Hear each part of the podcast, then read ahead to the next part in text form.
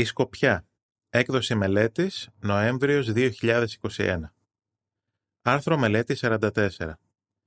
Αυτό το άρθρο θα εξεταστεί την εβδομάδα από 3 έως 9 Ιανουαρίου.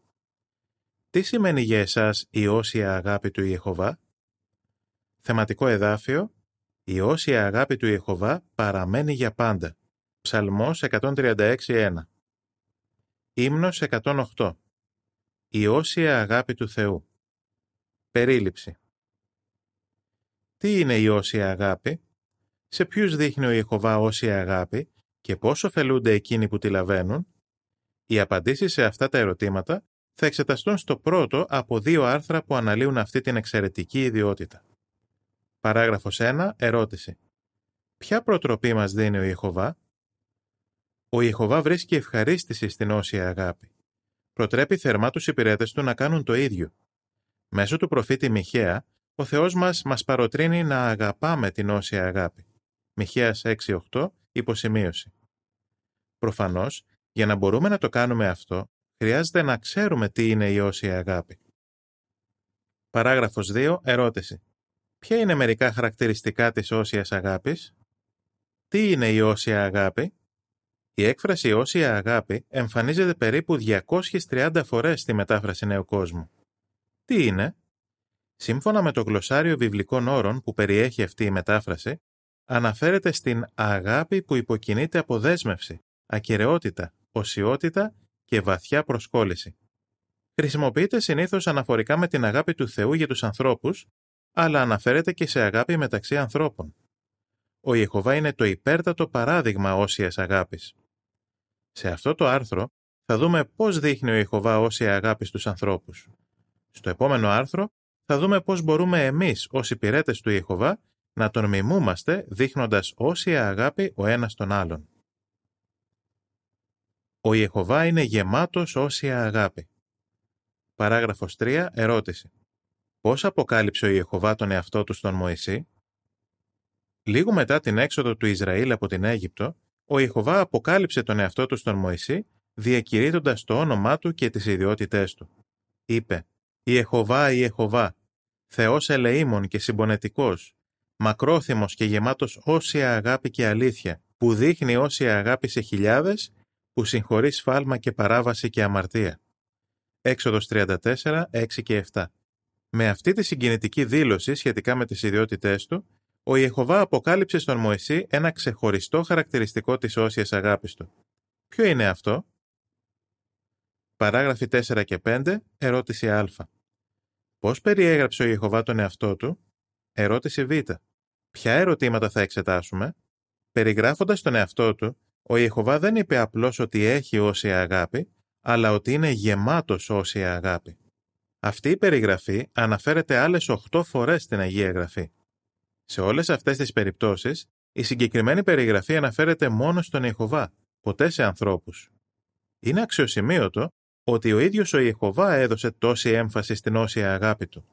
Αναμφίβολα, η όσια αγάπη είναι σημαντική για Αυτόν. Η υποσημείωση αναφέρει «Η έννοια της άφθονης όσιας αγάπης του Θεού αναφέρεται και σε άλλα εδάφια».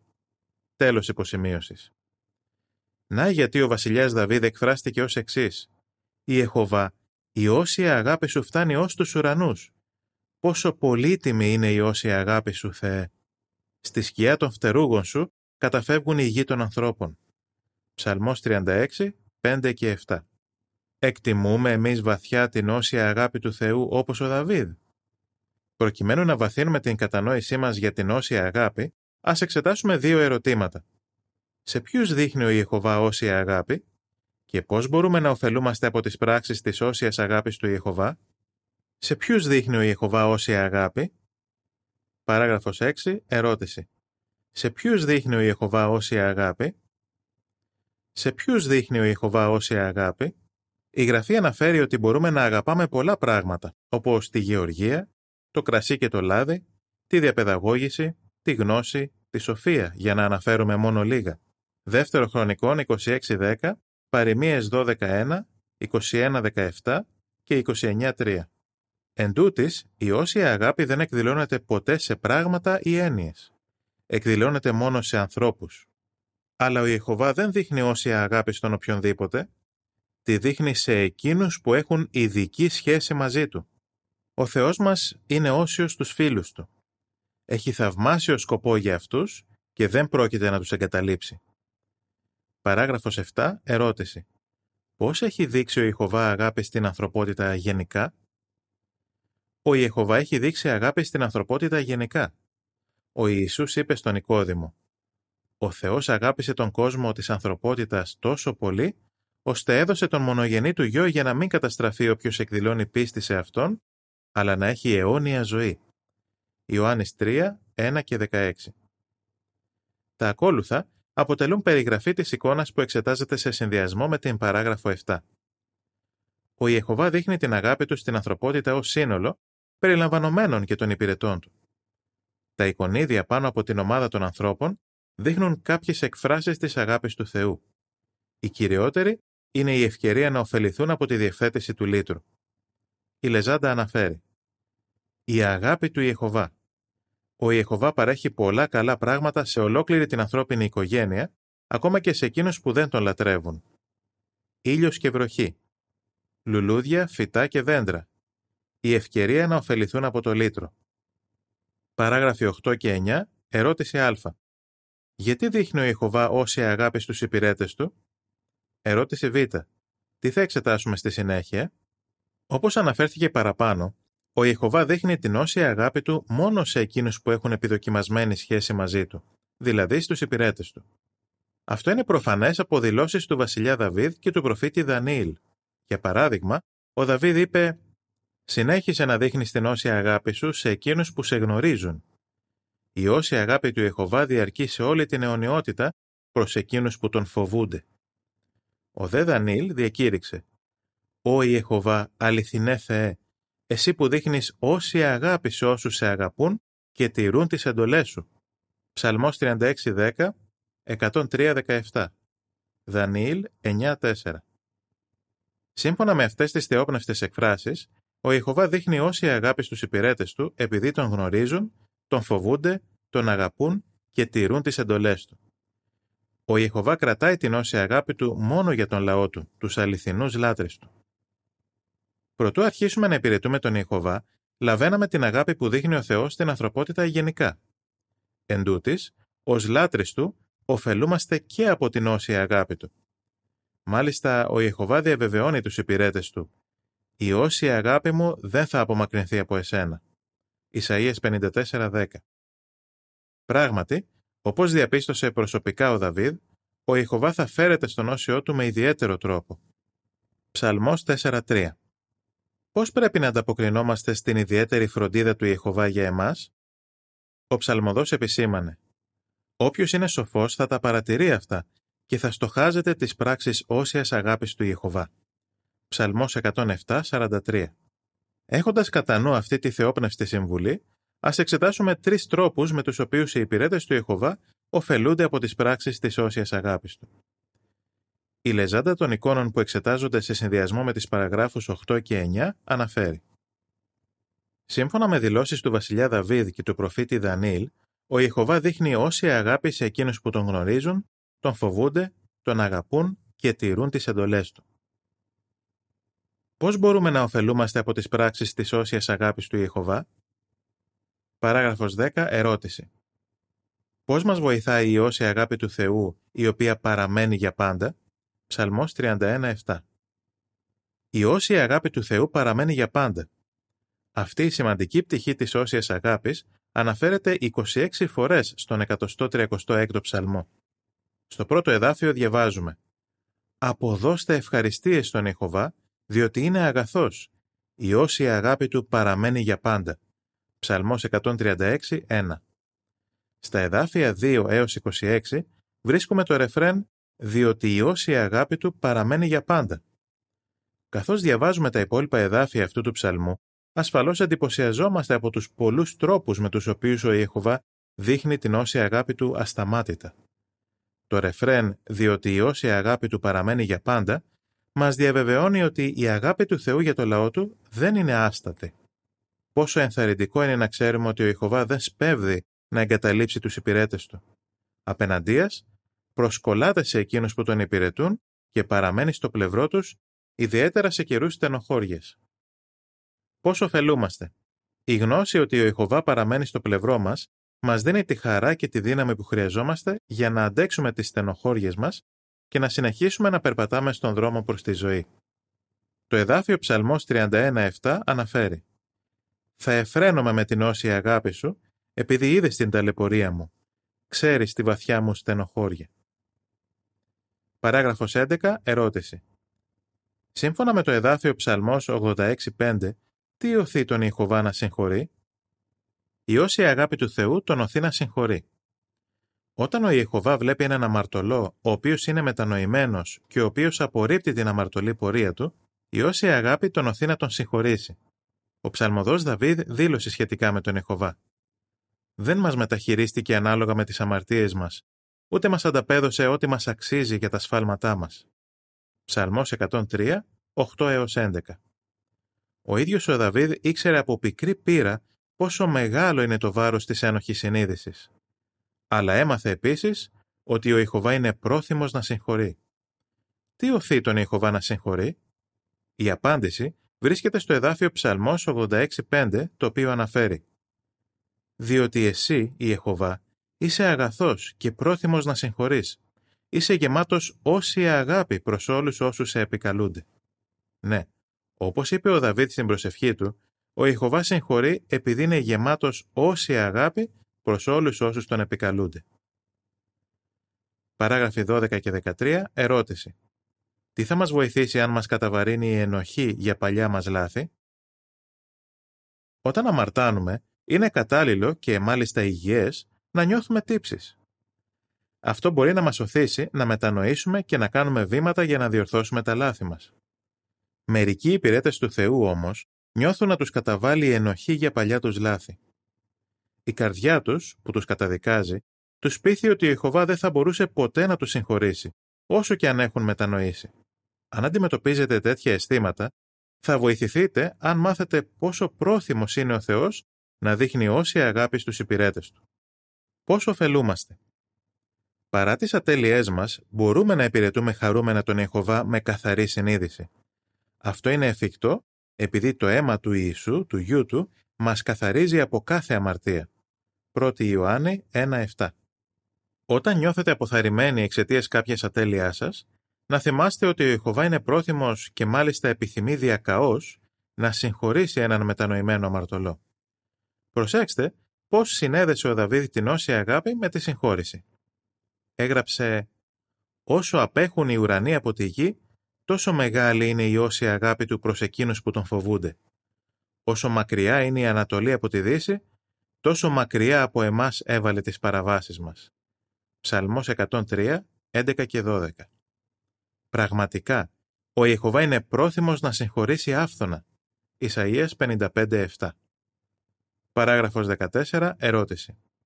Πώς περιέγραψε ο Δαβίδ τον τρόπο με τον οποίο μας προστατεύει η όσια αγάπη του Θεού; Η όσια αγάπη του Θεού παρέχει πνευματική προστασία. Προσευχόμενος στον Ιεχωβά, ο Δαβίδ δήλωσε εσύ είσαι κρυψώνα για εμένα. Θα με προφυλάξεις από στενοχώρια. Θα με περιβάλλεις με χαρούμενες κραυγές απελευθέρωσης. Αυτός που εμπιστεύεται στον Ιεχωβά περιβάλλεται με την όσια αγάπη του. Ψαλμός 32, 7 και 10 Όπως τα τείχη που περιέβαλαν μια αρχαία πόλη προστάτευαν τους κατοίκους της, έτσι και οι πράξεις όσιας αγάπης του Ιεχωβά μας περιβάλλουν παρέχοντάς μας πνευματική προστασία από κινδύνους που θα μπορούσαν να θέσουν σε δοκιμή την ακυρεότητά μας. Επιπρόσθετα, η όσια αγάπη του Ιεχωβά τον οθεί να μας ελκύει κοντά του. Παράγραφος 15. Ερώτηση. Με ποια έννοια μοιάζει η όσια αγάπη του Ιεχωβά με καταφύγιο και οχυρό; Ο Δαβίδ χρησιμοποίησε άλλη μια λεκτική εικόνα για να περιγράψει την προστασία που απολαμβάνει ο λαός του Θεού. Έγραψε «Θεέ μου, είσαι το ασφαλές καταφύγιό μου, ο Θεός που μου δείχνει όσια αγάπη». Ο Δαβίδ δήλωσε επίσης σχετικά με τον Ιεχωβά.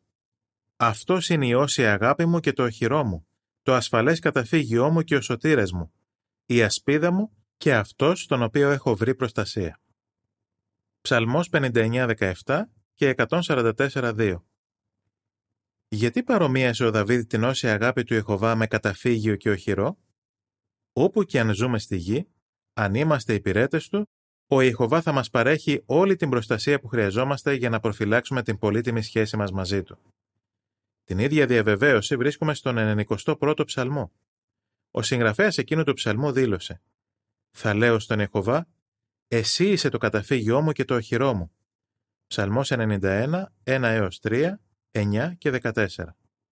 Ο Μωυσής χρησιμοποίησε μια παρόμοια λεκτική εικόνα σχετικά με ένα καταφύγιο. Επιπλέον, προς το τέλος της ζωής του, ο Μωυσής έστρεψε την προσοχή σε μια συγκινητική λεπτομέρεια. Έγραψε «Ο Θεός είναι καταφύγιο από τους αρχαίους χρόνους. Σε βαστάζει στους αιώνιους βραχίονές του». Δευτερονόμιο 33-27. Τι μας λέει για τον Ιεχωβά η φράση «Σε βαστάζει στους αιώνιους βραχίονές του» Παράγραφος 16. Ερώτηση. Με ποιους δύο τρόπους είμαστε ευλογημένοι; Ψαλμός 136-23. Όταν ο Ιεχωβά είναι το καταφύγιό μας, νιώθουμε ασφαλείς. Και πάλι όμως, ίσως υπάρχουν μέρες που νιώθουμε πεσμένοι και παλεύουμε να σηκωθούμε ξανά. Τι θα κάνει ο Ιεχωβά για εμάς σε τέτοιες στιγμές; Το εδάφιο Ψαλμός 136-23 αναφέρει «Μας θυμήθηκε όταν είχαμε καταρακωθεί διότι η όσια αγάπη του παραμένει για πάντα. Θα μας πιάσει με τους βραχίονές του, θα μας σηκώσει απαλά και θα μας βοηθήσει να σταθούμε ξανά στα πόδια μας. Πώς ωφελούμαστε; Η γνώση ότι μπορούμε πάντα να υπολογίζουμε στην υποστήριξη του Θεού μας βοηθάει να θυμόμαστε ότι είμαστε ευλογημένοι με δύο τρόπους. Πρώτον, έχουμε ένα ασφαλές καταφύγιο όπου και αν ζούμε. Δεύτερον, ο στοργικός ουράνιος πατέρας μας ενδιαφέρεται βαθιά για εμάς. Τα ακόλουθα αποτελούν περιγραφή της εικόνας που εξετάζεται σε συνδυασμό με τις παραγράφους 10 έως 16. Εκείνοι που γίνονται υπηρέτες του Ιεχωβά και εκδηλώνουν πίστη στη διευθέτηση του λίτρου έχουν ιδιαίτερη μεταχείριση από τον Ιεχωβά. Εκτός του ότι λαβαίνουν την αγάπη που δείχνει ο Θεός στην ανθρωπότητα γενικά, οι υπηρέτες του Ιεχωβά γεύονται εκφράσεις της όσιας αγάπης του. Κάποιες από αυτές φαίνονται στα εικονίδια. Η Λεζάντα αναφέρει «Η όσια αγάπη του Ιεχωβά ο Ιεχωβά δίνει επιπρόσθετες ευλογίες σε εκείνους που τον λατρεύουν. Αγάπη που παραμένει για πάντα. Συγχώρεση. Πνευματική προστασία. Γιατί η όση αγάπη του Θεού μας δίνει πεποίθηση. Παράγραφος 17. Ερώτηση. Ποια πεποίθηση μπορούμε να έχουμε χάρη στην όση αγάπη του Θεού; Ψαλμός 33, 18 22. Όπως είδαμε, όταν αντιμετωπίζουμε μια δοκιμασία, μπορούμε να είμαστε βέβαιοι ότι ο Ιεχωβά θα ενεργήσει υπέρ μας, δίνοντάς μας την υποστήριξη που χρειαζόμαστε για να κρατήσουμε την ακυρότητά μας. Ο προφήτης Ιερεμίας δήλωσε «Στην όσια αγάπη του Ιεχωβά οφείλεται το ότι δεν φτάσαμε στο τέλος μας, διότι τα ελέη του δεν εξαντλούνται ποτέ». Θρήνη 3.22 Μπορούμε να έχουμε την πεποίθηση ότι η όσια αγάπη του Ιεχωβά όντως θα αναπαύεται πάνω μας, επειδή, όπως μας διαβεβαίωσε ο ψαλμοδός, το μάτι του Ιεχωβά προσέχει εκείνους που τον φοβούνται, εκείνους που προσμένουν την όσια αγάπη του. Τα εδάφια Ψαλμός 33, 18 έως 22 αναφέρουν «Το μάτι του Ιεχωβά προσέχει εκείνους που τον φοβούνται, εκείνους που προσμένουν την όσια αγάπη του, για να τους σώσει από τον θάνατο και να τους διατηρήσει ζωντανούς σε καιρό πείνας». Εμείς προσμένουμε τον Ιεχωβά. Αυτός είναι βοηθός μας και ασπίδα μας. Η καρδιά μας χαίρεται σε σχέση με Αυτόν διότι εμπιστευόμαστε στο Άγιο όνομά Του. Ας αναπάβετε πάνω μας η όσια αγάπη Σου Ιεχωβά, καθώς προσμένουμε Εσένα. Παράγραφοι 18 και 19, ερώτηση Α. Τι πρέπει να έχουμε κατά νου; Ερώτηση Β. Τι θα εξετάσουμε στο επόμενο άρθρο; Τι πρέπει να έχουμε κατά νου; Προτού αρχίσουμε να υπηρετούμε τον Ιεχωβά, λαβαίναμε την αγάπη που δείχνει ο Θεός στην ανθρωπότητα γενικά. Ως λάτρης του όμως, ωφελούμαστε επίσης από την όσια αγάπη του. Οθούμενος από αυτή την αγάπη, ο Ιεχωβά μας αγκαλιάζει με τους προστατευτικούς του βραχίονες. Θα μας κρατάει πάντοτε κοντά του και θα εκπληρώσει τον σκοπό του σχετικά με εμάς. Θέλει να τα καταφέρουμε. Γι' αυτό, όποια δοκιμασία και να αντιμετωπίσουμε, ο Ιεχωβά θα μας δώσει τη δύναμη που χρειαζόμαστε για να κρατήσουμε την ακαιρεότητά μας. Είδαμε πώς δείχνει ο Ιεχωβά όσια αγάπη στους υπηρέτες του. Αναμένει όμως και από εμάς να δείχνουμε όση αγάπη ο ένας τον άλλον. Πώς μπορούμε να το κάνουμε αυτό; Το επόμενο άρθρο θα ασχοληθεί με αυτό το σημαντικό θέμα. Πώς θα απαντούσατε; Τι είναι η όσια αγάπη; Σε ποιους δείχνει ο Ιεχωβά όσια αγάπη; Γιατί είστε ευγνώμονες για την όσια αγάπη του Ιεχωβά; Ύμνος 136 Τέλειος μισθός από τον Ιεχωβά. Τέλος του άρθρου